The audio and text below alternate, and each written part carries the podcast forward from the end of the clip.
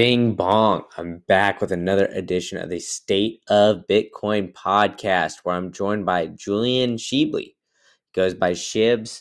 He has the show, The Weekly Hodl. He puts out great content. We talk about how we met at the Bitcoin conference, his orange pill story, uh, his experience orange pilling people, uh, and, uh, you know, the wide range of politicians that were at the Bitcoin conference and his main takeaways. So be sure to tune in for another action packed episode. And if you're listening to this on any audio podcast platform, please hit that subscribe button. Give the show a five star review. Those reviews do go really far and help the show grow. And if you're listening on Podcasting 2.0 apps, thank you so much for the sats streamed and boosted. Uh, those boosts are greatly appreciated as well as the stream sats. So, on that note, ladies and gentlemen, remember this is not financial advice. Everything you hear in this podcast is strictly the opinion of Shibs and myself. Now, let's get into the episode. Whoosh. Bing bong. I'm back with another edition of the State of Bitcoin podcast. I'm recording this a little early, so I'm not going to read everybody who's streaming me sats. Um, but I did see a few boosts already on the last episode, and I did see some sat streams. So those are greatly appreciated. Uh, so yeah, like I said, I'm recording this a little bit earlier than normal. So if those keep rolling in, I don't want to miss anybody. Uh, maybe I'll read them all in the next episode. So um, yeah, it's greatly appreciated. And if you're watching this on YouTube, please hit that like button and that subscribe button to help the show grow. It allows me to get a lot of great guests. Uh, but first, I have a great new sponsor or sponsor that you know, Codl Co. Codl dot that's C O D L dot C O. You can use promo code Green Candle to get 10% off your hardest or your entire order for the best punch plates in the game. So get your Bitcoin off exchanges. Use a punch plate from Codl.co to store those seed phrases, and you get 10% off. So use that 10% that you would have normally spent on those to buy some more sats. Now, I have a great guest here in the waiting room. I got Shibs. What's up, man? How you doing? Hey, hey, man. What's going on? How are you?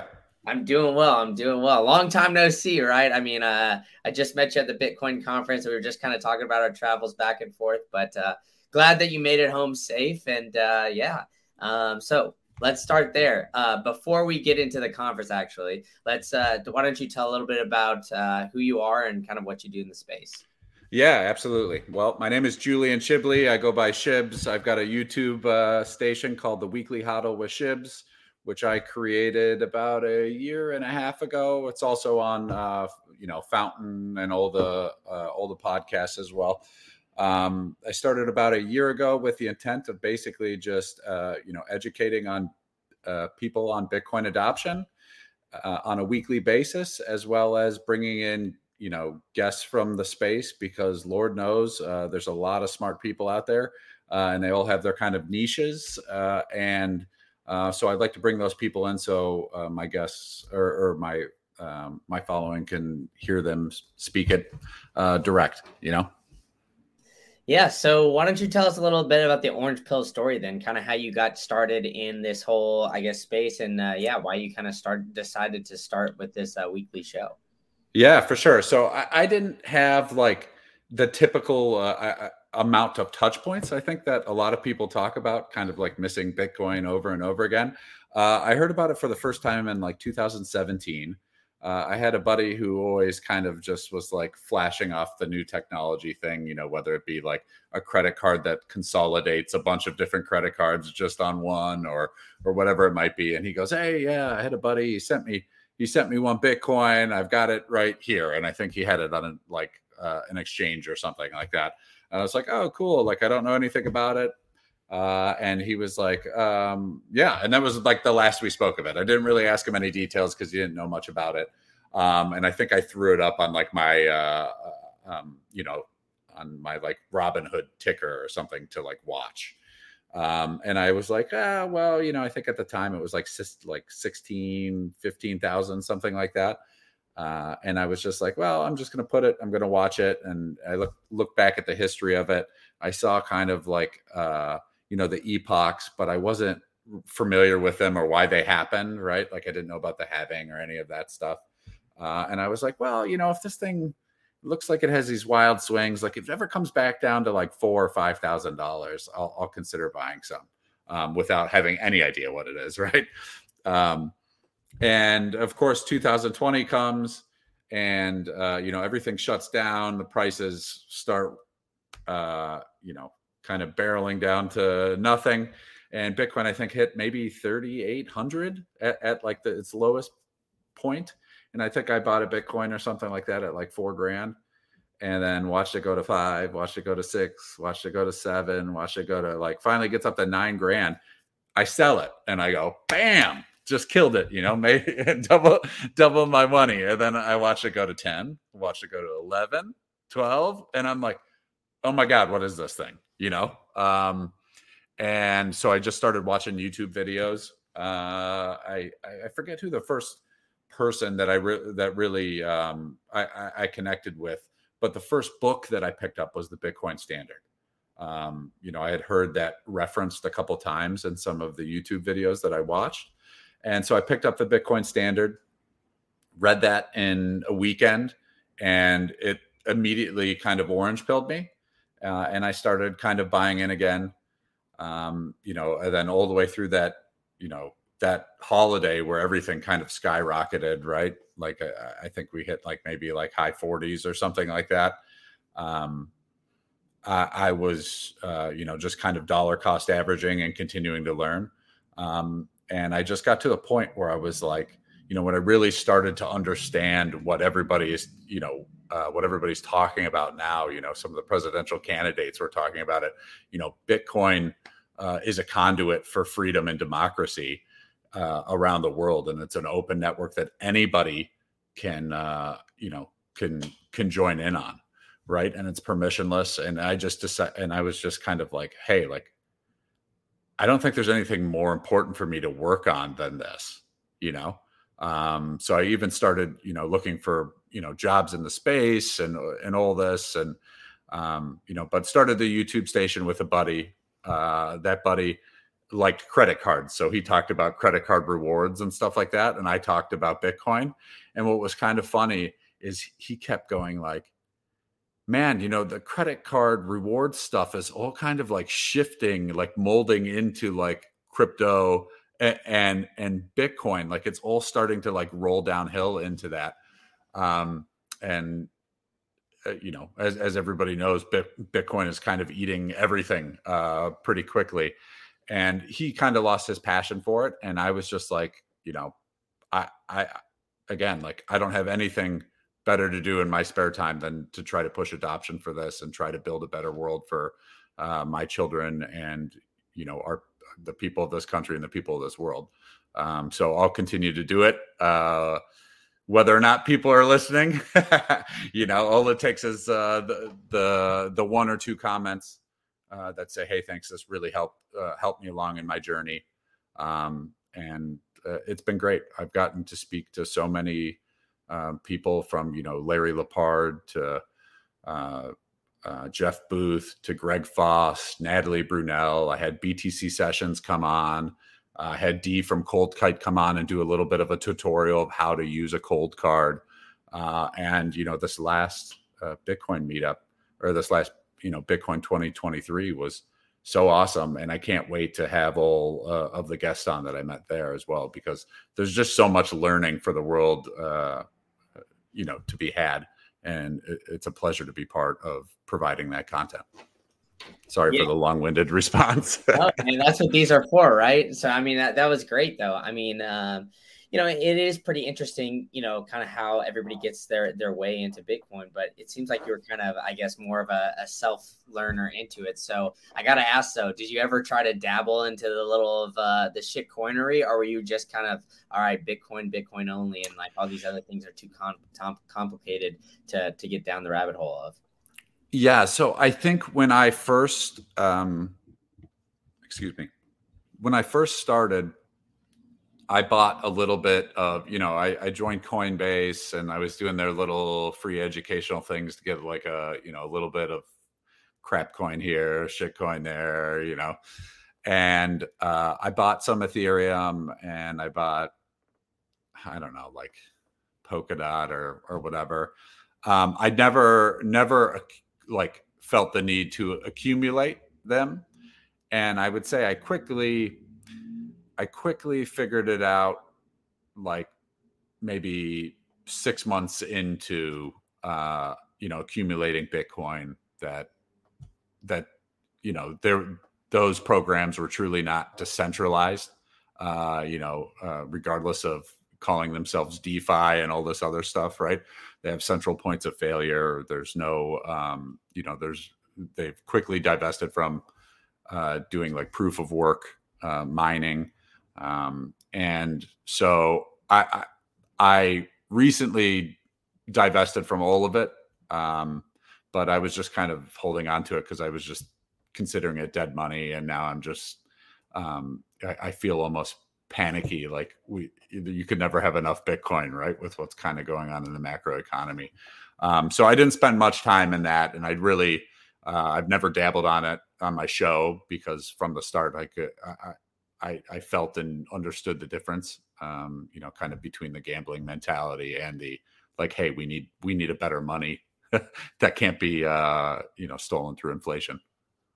Yeah, and that's great. I mean, uh, yeah, I mean, it, it seems like everybody kind of gets like I don't know the, the temptation initially, but it seems like you kind of uh, avoided that for the most part. You know, I mean, maybe you dabbled in it here or there, but um, overall, it seems like yeah, you you kind of hit that orange pill and hit it hard, which is awesome to see.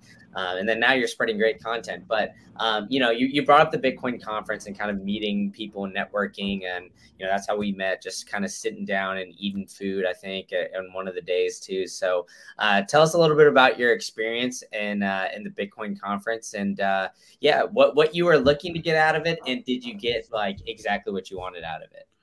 Yeah. So th- the first thing um, that I, I, noticed is is that I missed a couple of the things. There's so much going on, right? And, and Bitcoiners, like they, uh, you know, depending on how uh, technical some of these guys are, they text message on every freaking app possible. So you're getting messages on Telegram, you're getting messages on uh, you know, on Nostr, you're getting messages on Twitter, you're getting messages via email, LinkedIn, like and so I, I, was like a little bit overwhelmed this year. It was my first year going uh, with a media pass. I, I, went last year but i kind of just went undercover and um, you know just tried to kind of meet people on the fly.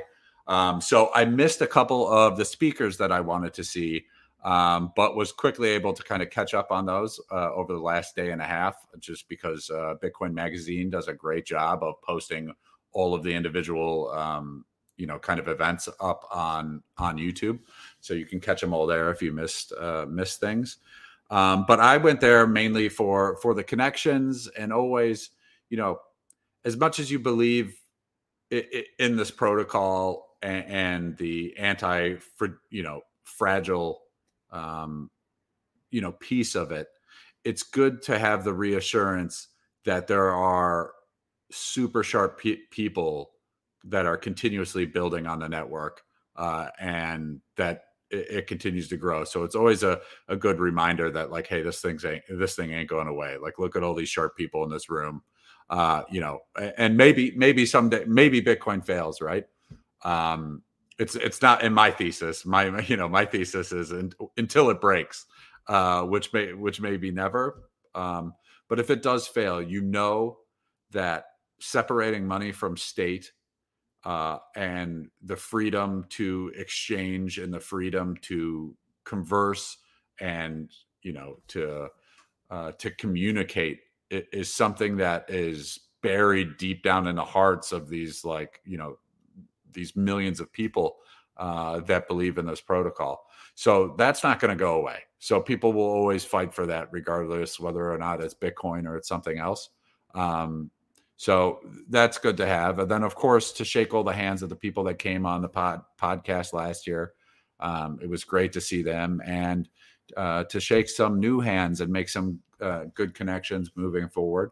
Um, and then, generally, just to be around people that have a similar mentality to you. You know, everybody has their uh, special specialities, but um, generally speaking, everybody's there to make the world a better place. And that couldn't be any happier of like an occasion, you know? Yeah, exactly. You know, I mean, it, I, I, I think you nailed it on the head there, right? I mean, like everybody's kind of there for the, the same reason, kind of building along it. And I feel like I've been to, uh, you know, a few other conferences or like, you know, networking things, whether it's for, you know, fiat mining and all that, all that other stuff. But it seems like, you know, when you go to a Bitcoin conference, people are, I guess, are more open to talk to you, um, you know, because everybody kind of understands they have the, you know, maybe they have some disagreements here or there, but we're all there for, like you said, the same kind of thing. So, um, you know, what what were you kind of, I guess, uh, I guess, most excited uh, about to to get there um, and to get to Miami and kind of experience? And uh, yeah, like you said, I mean, there was a lot going on. So, what was like the one favorite uh, memory or whatnot that you had from the uh, entire weekend? Yeah, so my favorite, like obviously the, the, networking is is always the best part of it. Uh, I was looking forward to some big announcements um, that kind of came in different forms this year. There wasn't any, uh, you know, nation state adoption. I think the Philippines talked about, you know, wanting wanting to work on it more or something like that, but uh, nothing nothing quite a, as groundbreaking. Um, but one of the things that I thought was interesting uh, from last year to this year, and, and certainly from years before, is that there were two presidential candidates, um, both Robert Kennedy Jr. Uh, and Vivek Ramaswamy, uh, one being um, Democrat, one being Republican, who both stood up there and spoke about similar topics uh, regarding Bitcoin being freedom. Um, and, you know, Robert Kennedy uh, just his speech was killer. Like I, I don't think I've heard, uh, I don't think I've heard a speech that felt more directed to me. you know, like I, I don't know if you've ever had that. Like it felt like it felt like however he prepared, he was like did it with a Bitcoiner there, you know, um, and was like, uh, what what can we talk about that'll get you fired up? Because I was pretty fired up by the end of it. Um, and it's great to see that it's kind of like a you know, in, in these candidates' eyes, is a nonpartisan issue, uh, right? Like it, it's just like, hey, you know, we need uh, we need money that's void of influence from the government. Um, so th- that was cool to see, and also for both of them to understand that, hey, there is, uh, you know, there's some nasty games going on uh, with the Fed and with uh, with the amount of debt that we have circulating in our system, and the only way to fix it is by, uh, you know, almost like escaping into a hard hard money uh, type world. So yeah, so I guess I gotta ask them, like as a follow up to that. So, what is your view on like uh, Bitcoin in politics? Because it seems like it's somewhat of a polarizing topic. It uh, it definitely seems like you know after these two presidential candidates that it's going to be on the ballot in some way, shape, or form. Uh, you know, come next year. So uh, yeah, I'll just leave it a little open ended there. Uh, so what's your view on it? Do you think that you know? I guess this is more sincere, or is it more grifting? And uh, yeah, take it from there. Yeah, just trying to get votes. Yeah. So generally speaking, right? Like I'm not I'm not big into politics. Um, I, I think, um, you know, I, I think if you follow the money, right, you can always find out what a politician's trying to do, and it's kind of it kind of is, is, sickening. I think there's a couple politicians that feel like honest actors, um, but but generally speaking, I don't really care what they want to do. And you know, again, the U.S. having a favorable policy on Bitcoin is uh, you know is obviously great, and I cheer for that for a reason of um, you know, I want the U.S. to continue to be uh, a dominant uh, a dominant force in the global financial system. And I think if they're going to do that, they need to adopt some sort of favorable Bitcoin policy. We saw Jack from Strike announce that they're moving uh, moving their headquarters to El Salvador.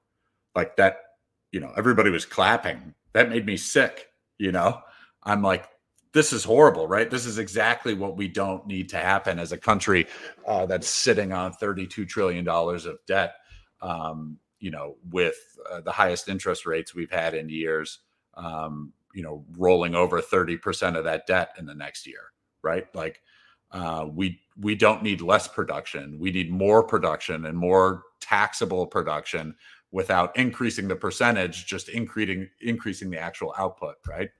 Um, so, I mean, as far as uh, politics go, I mean, I, I, don't really think that it'll be something that uh, I, I feel like the left is currently like doing what they can under the radar, and I, I can't imagine that it actually hits like the ballots in any way. I don't I don't think it's there yet. I don't think that they necessarily feel it's there.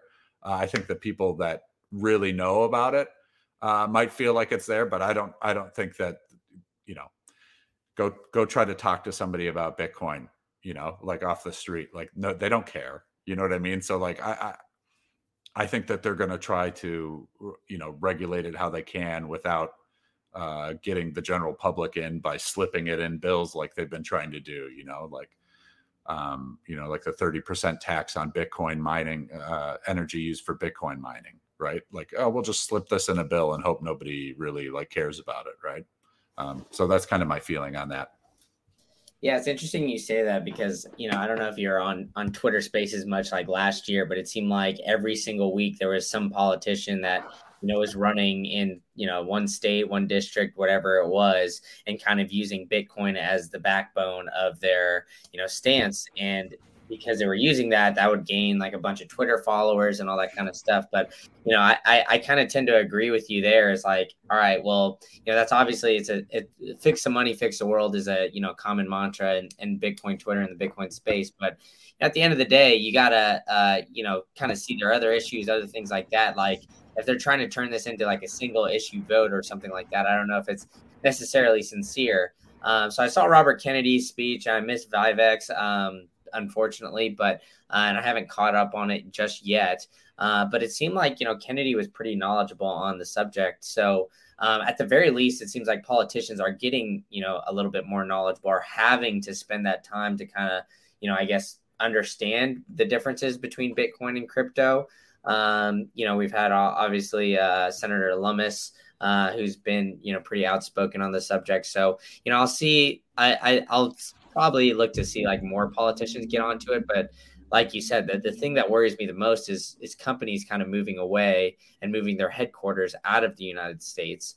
Um, so you know, obviously Strike is the one that made made big headlines, uh, but you know, Coinbase for whatever you know you want to say that about about Coinbase. It seems like you know the regulations around around crypto in the United States are kind of you know, I guess hurting the the companies that are trying to build on it. So, um, in a sense, does that worry you more so about companies just getting up and leaving first, or uh, I guess does the, the I guess the politician side of things where they might just regulate too hard um, and make it very difficult to build a you know a business, whether it's around Bitcoin or or crypto to a lesser extent.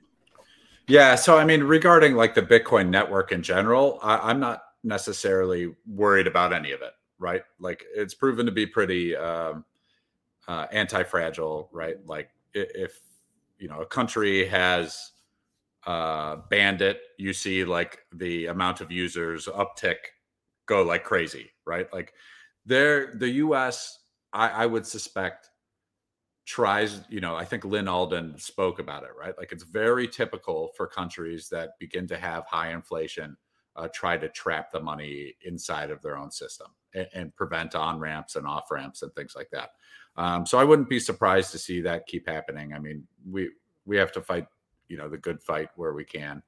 Um, but uh, you know, I, I, I just I just think it's a, a, giant mistake, right? And we just need to keep beating the drum where we can. Um, I mean, it was clear, like Robert Robert Kennedy like his stuff. I mean, he's an environmentalist, is what he's known for, uh, and, and the fact that in, a speech, you know, he he can address Bitcoin mining uh, and the fact that it's a you know its ability to stabilize grids while also bootstrapping green energy, uh, and, and he can balance that with the fact that hey, yes, it does use energy, right? Like it does you know, and, for him not to damn it for the fact that it uses energy just in my eyes means that he's kind of like an impartial actor or he has an understanding, right? He doesn't have somebody paying him money to say, you know, particular things about that topic. It just means that he's a smart individual who's done his work um, and, and, is being candid about the stuff. And that's what it felt like his whole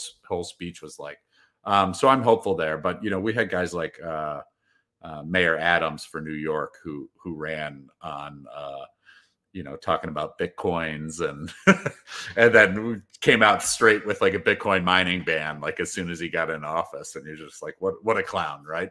Um, so like the Bitcoin motto goes, don't trust, verify, right? Like at the end of the day, at the end of the day, we, you know, we get to vote, uh, but we don't get to control. You know, a lot of this stuff is by un uh, unelected officials and and things that we can't control. Um, so what we need to do as Bitcoiners and as people looking uh, to continue to be or, or, continue to push freedom is to just keep building the network, um, continue to operate in a peer-to-peer fashion when we can. You know, get your non KYC Sats off of Bisq. You know, work for Bitcoin. Do what you can to to get Bitcoin in different ways. Uh, and you know begin to kind of push the circular economy with it and do you know spend and replace where you can um, and uh, yeah, yeah, that's my thoughts on it.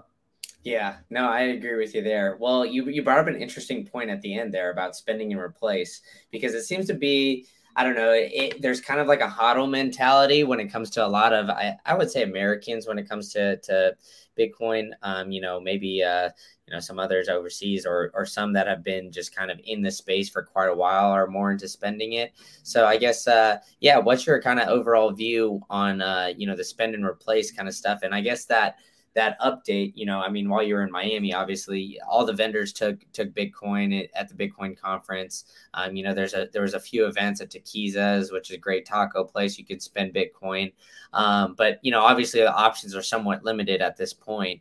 Um, so, you know, I guess what's your what's your overall view on uh, that kind of ecosystem and uh, as it grows um, here in the next co- coming years? Yeah, so the enterprise stage uh, did some good stuff on like business and using Lightning for you know businesses, and uh, I think that as uh, you, you, know as people continue to keep building, the stuff just begins e- to become easier and easier to integrate, right? Like uh, Jack Dorsey hasn't announced uh, announced it yet, but like you know that Square is just a, a, button press away from integrating lightning payments to all, their terminals all over the world right? So like they're probably if i had to guess they're they're dealing with some sort of regulation uh, and trying to get some regulatory understanding of the best way uh, that they can do that. Um, but generally speaking my policy is everywhere i go i just ask if i can pay in bitcoin um, just uh, you know for shits and gigs. And sometimes you you know get to have your conversation for the day about Bitcoin, so you don't got to bother your bother your wife about it later. you know, get it out there. So, um, and then as far as like you know, spending and replacing, uh, I, I normally like I'll only do it like if I have you know, a couple bucks here or there um, for things. Generally, generally speaking, the the accounting rules in the United States and the tax rules, right, are not super favorable.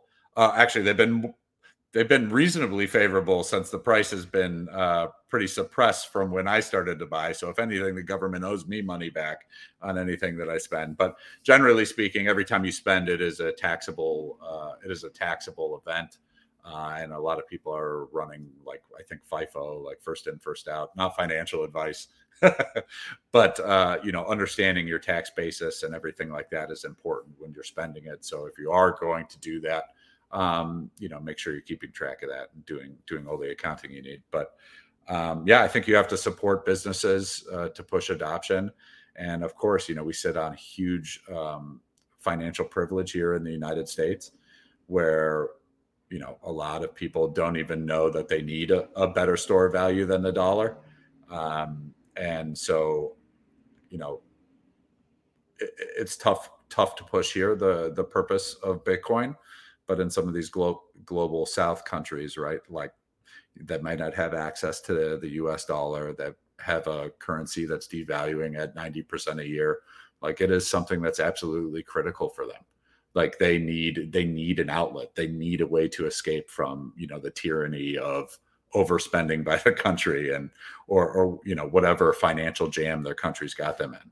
Um, i mean money is just an extension of your time.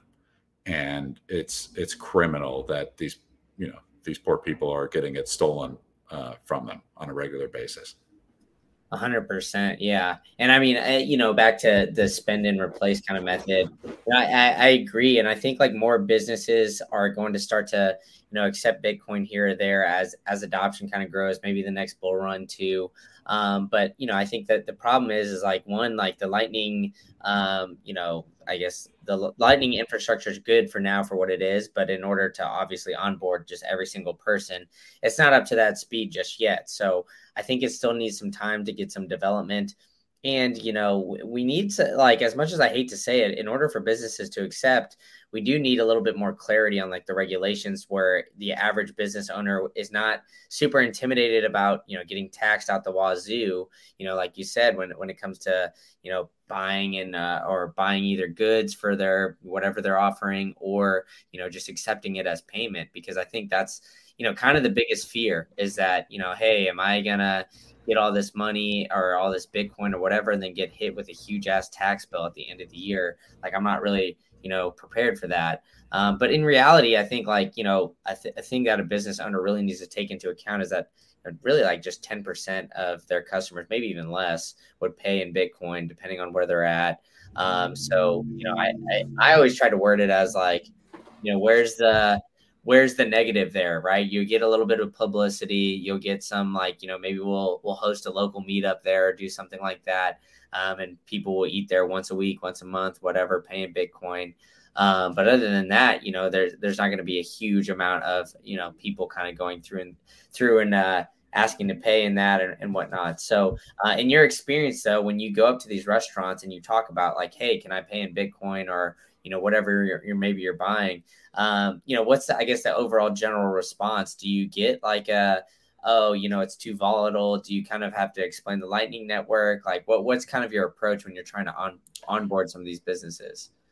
Uh, yeah, so I, I want to jump back a, a little bit, uh, a little bit before I get into that. But um, so I think, uh, I think the Lightning Network uh, is nice from a standpoint of also like you have some optionality, right? Like as a business owner, you can accept Bitcoin uh, but not necessarily hold the Bitcoin, right? Like you can have, uh, you can you can accept Bitcoin and have it land in your uh, wallet as U.S. dollars, right? So you don't even uh, you can make the transaction over the Bitcoin network. Somebody can choose to pay with Bitcoin and then it lands. So um, I mean, you do have an option as a business owner, right, to just accept it, right? And and I think uh, I think the easier it becomes to just like for a business owner to go like oh this is dumb. Like i've had let's say i've just had like 15 people in the last year ask me if i can accept bitcoin. Like if i can just accept it without paying any additional infrastructure or something like that it, it becomes easy for them to accept. Uh, they'll do that. But to your point um, you know my family owns nine restaurants uh, in in northeast ohio and you know for them you know their first question to me when i was like you guys should accept bitcoin was well, does Toast allow us to accept it? And does it roll up? Does it roll up through our financial system that is built through that Toast system into QuickBooks or I forget whatever the heck they use? And I was like, no. and they're like, pass, you know? So it, it's something that needs, uh, you know, for somebody that's not passionate about Bitcoin, right? Like it, it needs to just be something that's uh, as easily integratable as whatever the system is that they're using, uh, you know, ex- uh, using currently. Um, and then what what was your question again? I'm sorry.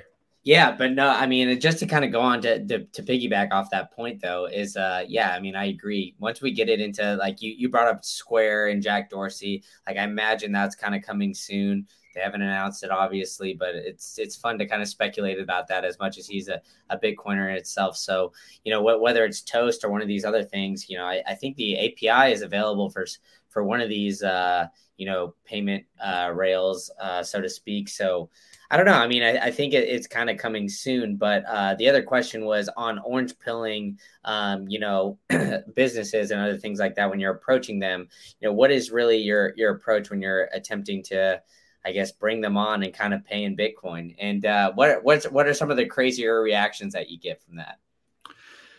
Yeah, so I would I would say like it seems like the smaller the business, the more uh, the more receptive they are. You know, because you go to a larger business, people are like, "Dude, like I don't control any of this." You know, like I Um, so the smaller the business, and then also like you know what what generation uh, like American the person is, right? Like so uh, like I run it, you know, I'll run into people, you know. Uh, somebody from India or something like that who who's who's running you know whatever it might be a restaurant or a shop and they're a little bit more you know re- receptive um the you know we've got like a a couple haircut places down the street uh, ran by a bu- bunch of Mexican kids, and they, um, you know, they're like, hell yeah, you know, they're like, we send money back home all the time, you know.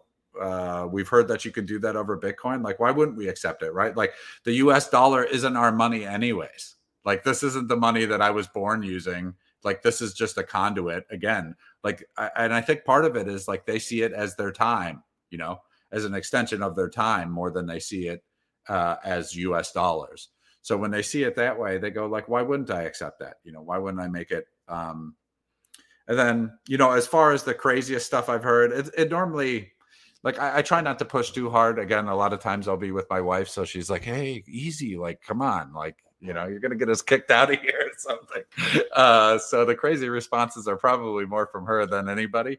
Um, but I, I, I think you know it's normally just like uh, you know I've got nothing to do with how we accept that, and you know I'll be like, well, you should mention it to your boss, or sometimes I'll ask for a boss or something like that. But I normally don't push too hard. I like to just put you know just continue to pepper it into people's ears and.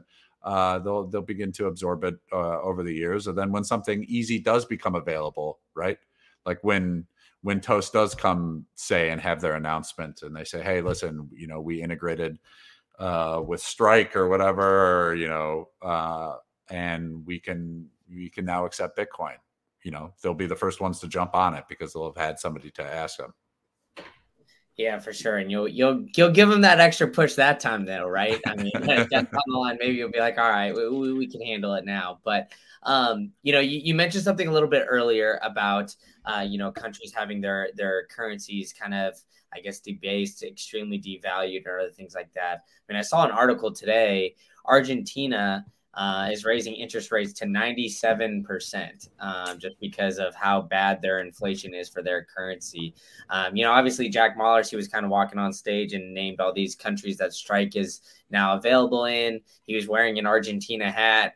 So maybe there, there's time to speculate uh, as to whether or not Argentina is kind of one that uh, grassroots movement starts there, uh, as it seems like it's a country that um, you know severely needs uh, something like Bitcoin, where you know, I mean, obviously their fiat currency is extremely, extremely volatile. So, um, you know, I guess what, what's your viewpoint on uh, like nation states adopting? Um, do you kind of, uh, I guess I'll put you on the spot here. Do you, do you uh, kind of like think that Bitcoin, you know, in order to grow its validity, needs that? Or do you think uh, you know the, the grassroots movement and kind of like you know i guess the pleb mindset of everything is kind of uh, sufficient at least for the time being? Yeah i mean i think all roads lead to rome right? Like all roads lead to bitcoin. So um I, I think it's a combination of everything really that's going to happen. You know, I don't I I, th- I would imagine that we probably have another you know South American country begin to adopt. I don't know if Argentina were they the one who accepted the IMF deal, uh, and yeah. part of the IMF deal is that they would not like touch cryptocurrency in their sovereign yeah. fund yeah, they they were, which is kind of interesting because you know obviously uh, what I just lined out, right? I mean their their interest rates are so you know drastically high right now, ninety seven percent, right? I mean in the U.S. we're complaining about weaponizing uh, interest rates and you know the seventy five basis points hikes, but imagine like all right, well the next Fed meeting they're doing a ten percent interest rate hike, which seems like what's going on there. So um, it, it's interesting. I mean maybe the IMF kind of backed them into a corner uh, well, I mean, it seemingly seems that way, right? That they they backed him into a corner and said like, "Hey, you need to do this in order for us to help you out." Um, but yeah, go on. Sorry, I didn't mean to interrupt too much. Yeah, no, no. I mean, that's that's exactly right. Like, I think one of the most powerful people in the Bitcoin community uh, is a gentleman who works for uh, the Human Rights Foundation, Alex Gladstein, right? Like he does, uh, you know, he just came out with his his recent book. I think that goes in depth about how the IMF and you know some of these um, you know I, I don't even know what the what to call them, what what what they think their roles are in the world, right? Um, but but how they use their you know their power to lend money to basically extract everything from these countries, right? Uh, on on an entire like on a nation state level, which is absolutely sickening.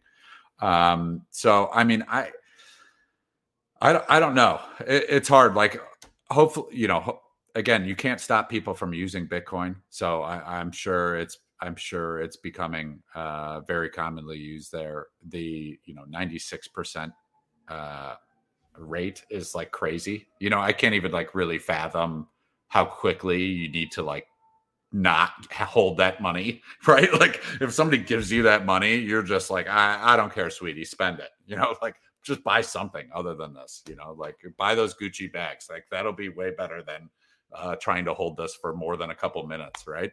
Um, yeah, that it, it, it's bad. I mean, I, I talked to uh, a gentleman on the on the flight back home. Uh, he was a Serbian uh, gentleman, and he didn't really know too much about this stuff. And we kind of talked about you know the amount of debt that the United States is in, and you know the raising rates, raising rates, caught you know creates uh you know the debt becoming more expensive right as it rolls over and he was like you know, I moved from Serbia years ago uh, because you know we had we had tons of issues over there, and now I'm here, and it's like it's like it's really hard for me to hear this stuff. Uh, and he's just like, now when you phrase it like this, like he's like, we should just not, we have to get out of the money, and it's like, yeah, and and we're we're in we're in the best country. You know, we reside in the country that is holding the world reserve. You know, we're the world reserve asset and currency of the world currently. Currently, um, and, it's scary here. Like, imagine what it is in Argentina. Like, it's just it, it's sad. It's actually and it's pretty appalling. Yeah, and I think uh, you know that Gladstein was, uh, uh, you know, I've heard him speak a few times, and I think that was one of his better better speeches. Uh, was the, this one at uh, the Bitcoin conference, and you know, for those who haven't checked it out, I, I believe the recording's up on in Bitcoin Magazine's YouTube or something like that. I'm sure you could find it, but essentially, uh, you know. I've never really thought about it until I've heard it heard him speak about it the past two times. I saw him once at like the Bitcoin Commons, and then um, you know obviously here at Bitcoin 2023, where you know the current fiat system basically you know allows the United States to prosper, but it also comes by the suffering of so many other nation states around the around the globe, and that's kind of like the the design. And so obviously, you know, when El Salvador adopted Bitcoin, I kind of thought about it a little bit, but never to the extent that he was kind of lining out. And uh, you know, it's going to be kind of interesting to see like how kind of how it all plays out when you know, kind of uh, obviously looking forward, right? If, you know, we get to that Bitcoin standard that, you know, everybody in the Bitcoin space kind of thinks that we're going to get to, uh, you know, how is that system really going to work? Because, you know, the United States, as, as it stands right now, that the number one export is, is the US dollar. So um, we're, we're not really making enough goods here uh, to, I guess, self sustain. We can theoretically, uh, but uh, we have a lot of policies that that limit our um, you know growth in you know whether it's oil and gas or some of these other other things like that too. So um, I guess I, will bring up the, the macro environment here in the United States because um, you know you, brought up a little bit of the talk with the Serbian fellow on the on the plane. So um, you know with the interest rates rising as they are. Um, and kind of uh, you know where we're going. Uh, yeah, I guess I'll, I'll, ask that. Where do you think we're we're kind of going with all of it? And uh, yeah, do, do you personally think that we're in a recession already, or do you think we're, uh, I guess, heading towards that way? Man, you know, I, I, I LARP as a as a macro economy guy, right? Like I, you know, Bitcoin kind of brings you down that rabbit hole, so you, you know you learn as much as you can about it.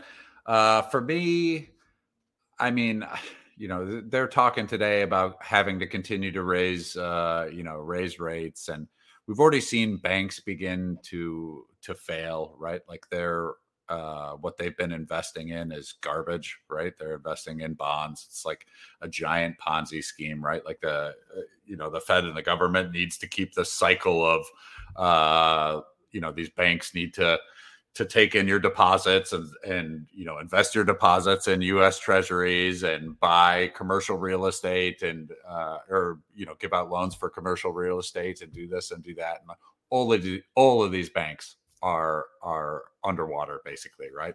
If people go to ask for their money, they can't liquidate this stuff, and if they do, there's billions of dollars of losses on the books. Um, and so now the Fed is, uh, you know, they're already backstopping it, right? Um, and so, I mean, listen, I think that they, you know, maybe raise like one more time or something like that. And, you know, we continue to see stuff break. And as far as like, are we in a recession? I mean, tons of people getting laid off. Like, I feel like that's got to be like underreported, right? Like, I mean, we're seeing just like every every day there's a new company that's laying off thousands you know 50,000 employees here like um it, it's not a it's not a great job market um, and you know anybody who's got uh, any type of exposure to variable interest rate on their debt is screwed, right? And a huge portion of that is people that own commercial real estate. Um, and I, I, sell elevators for a living, and I've already had two co- two contracts, uh, and I sell elevators in existing buildings. So I we modernize. We call it modernization, where we take out all the old components, put in new. Uh, and I've been under contract and had two of those fallen through because buildings had to refinance, uh, and they're just going like, listen, um, you know, we're like only fifty percent occupied, and we're now having to roll over these loans, and it's going to cost us twice as much to service those loans on a monthly basis, and we don't have people in here. Like, what are we going to do? So some of the largest buildings in Chicago are, you know, looking for buyers. They're looking just to get out from under the debt.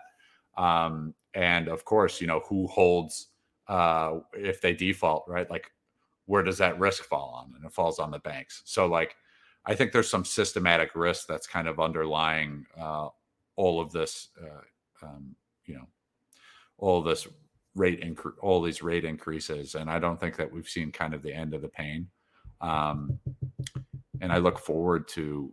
Uh, I love Bitcoin because it, it, it keeps your eyes on the need to produce more than you consume, right? Like it brings, uh, and I think that everybody, you know, everybody that's watching this or listening to this, right, you have a responsibility to yourself to produce more than you consume, to your family, to your community, to your state, and as a country, you know, we have uh, the obligation to produce more than we consume, or otherwise we are going to end up in issues like this, right, where we have a debt unwind. Um, and I think that Bitcoin creates a concentration on that because it's not easily, uh, you know, uh, nobody wants paper Bitcoin, right? It's it's a bearer instrument that can be held uh, and sent across the world in an instant. Yeah, and I and I agree there. And, and that that the thing you're lining out about commercial real estate is definitely very scary. And I mean, it seems like that's the kind of the growing sentiment, you know, around even just like financial Twitter, right? I mean, even the people that aren't on aren't into Bitcoin or anything, that's kind of what they're noticing, right? I mean, I've heard it from people in banks and uh, you know, just people like that just kind of observe that market as well you know, it seems like, uh, yeah, I mean, COVID had the great, I guess, uh, you know, resignation is what they call it, right? I mean, a bunch of people quitting their jobs and going to more remote jobs that kind of paid a little bit more.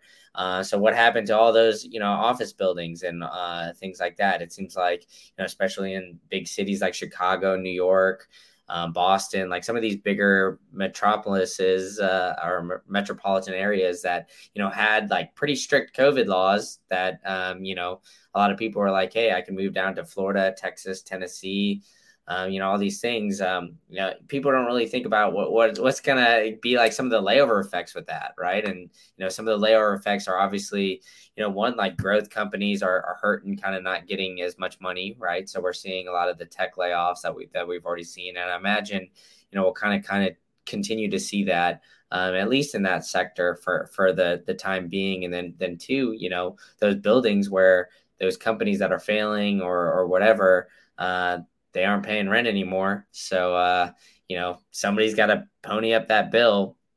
and usually they only have reserves for a certain amount of time. So either you're going to be able to get a, some some really cheap commercial properties, and this is a time where you know a, a shark kind of comes in and swoops it up, or BlackRock or somebody like that, uh, which would kind of be unfortunate because you know then we have you know more centralized, uh, except it's just through like a big big giant corporation that owns like all the downtowns and a lot of these big cities, but I don't know. It'll be interesting to see if we play it, how it plays out. I mean, I definitely, for one, think that we're already kind of in a recession just for some of the things that you've lined out, and like you know, we I feel like we haven't even really started seeing the the main pain that we're going to start seeing from like the average individual, right? I mean, we're seeing a lot of layoffs, but you know, usually some of those jobs they're they're able to find other jobs like relatively like within three months. I think is the average right now.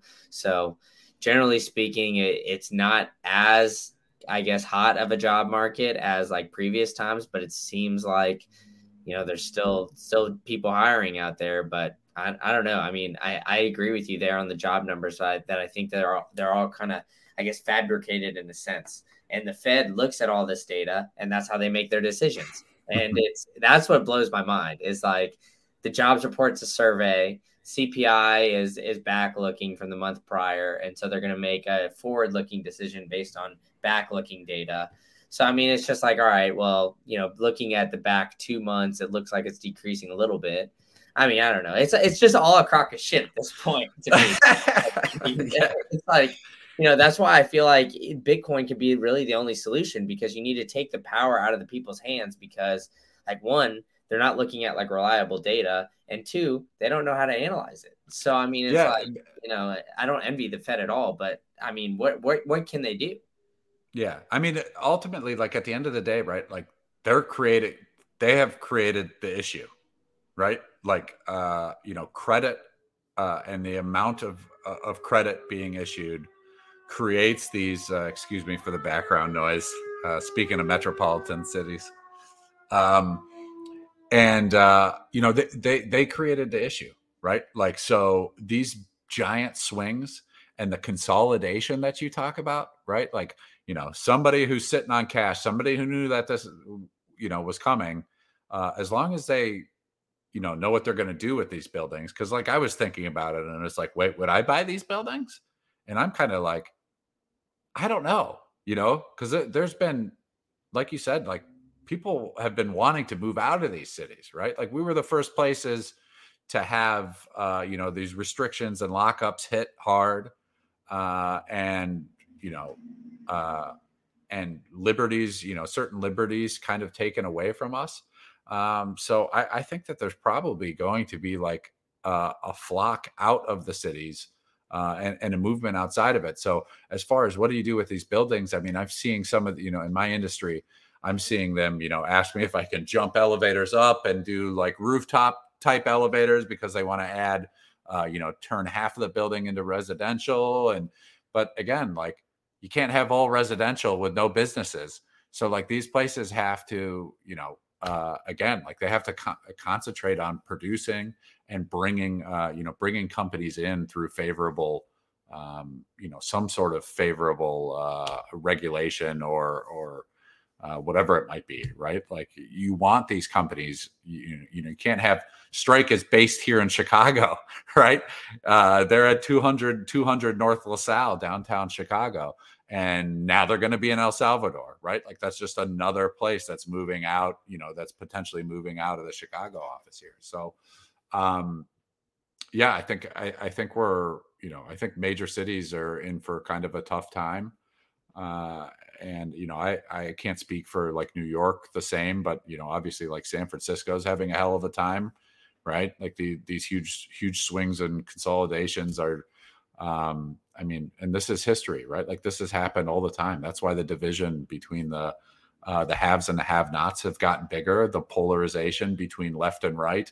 Um it's you know it's a problem. It, it's a problem and and bitcoin um returns some sort of uh, you know hard money standard returns some sort of uh, balance to it Yeah, for sure. And uh, yeah, that was a great, I think, like last little segment there. So, uh, Shibs, I appreciate you coming on. And uh, yeah, just right after the Bitcoin conference, while it's all fresh in the mind and everything like that. So, um, you've already mentioned it a little bit before, but why don't you tell everybody uh, what you got going on and where they can find you? Yeah, absolutely. Um, you know, check out the YouTube station. It's the weekly hodl with Shibs. Um, I do an episode. I try to release one every Saturday when I can. Uh, again, I've got some great interviews coming up. I've got some great old interviews if you want to go watch. Um, and uh, you know, I'm also on Twitter, uh, Weekly Hodl on Twitter. So feel free to catch me there. And uh, yeah, let me know if there's anybody you want me to have on. You know, we're all out here hunting good guests. So yeah, for sure. Hey, same here. Yeah, if anybody yeah. wants to send anybody my way, let me know. But yeah, Shibs, thanks so much, man. I, I will put all that in the show notes as well. So if you're looking for his YouTube channel or his Twitter, be sure to give him a follow and a subscription. So uh Shibs, thanks so much, man. Hey, it's a pleasure. Thanks for having me on. Of course. Cheers.